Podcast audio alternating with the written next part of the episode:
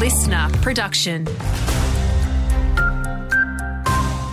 G'day there, it's Andrew Shaw with the latest. Victoria has experienced its largest power outage on record, with up to more than 400,000 people without power after a major storm. Authorities are warning it could be weeks before the state's largest power station, Loy Yang A, is back to full capacity. This listener, Craig, among those impacted, concerned about losing fresh food. I'm in Bendigo. You know the worst thing that, that it is? Is keeping fridges and freezers going keep your food going.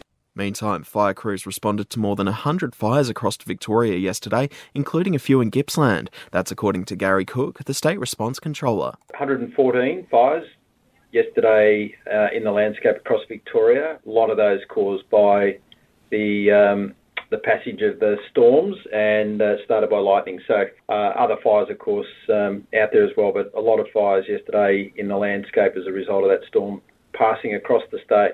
Conditions have thankfully eased today. The Ambulance Union has applied to Fair Work for protected industrial action. They want to stand down for an hour on shift as part of a pay dispute. Paramedics would also refuse to take patient billing information. A man in his 40s was airlifted to hospital in a serious condition yesterday after a crash at the Phillip Island Grand Prix circuit. The incident, believed to have happened during a track event, and reportedly saw the man trapped under a bike around 10am yesterday. It comes just days out from the Superbike Championship event at the circuit. And it's expected to be a busy day for local florists thanks to Valentine's Day.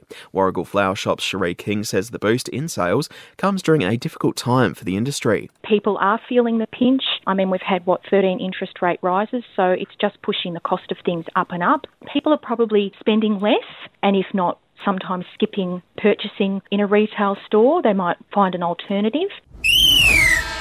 Leongatha has locked in Trent McMicking as its seniors coach for season 2024. Meantime, Ben Willis will take the mantle as under 18s coach and Rhett Kelly in the development role.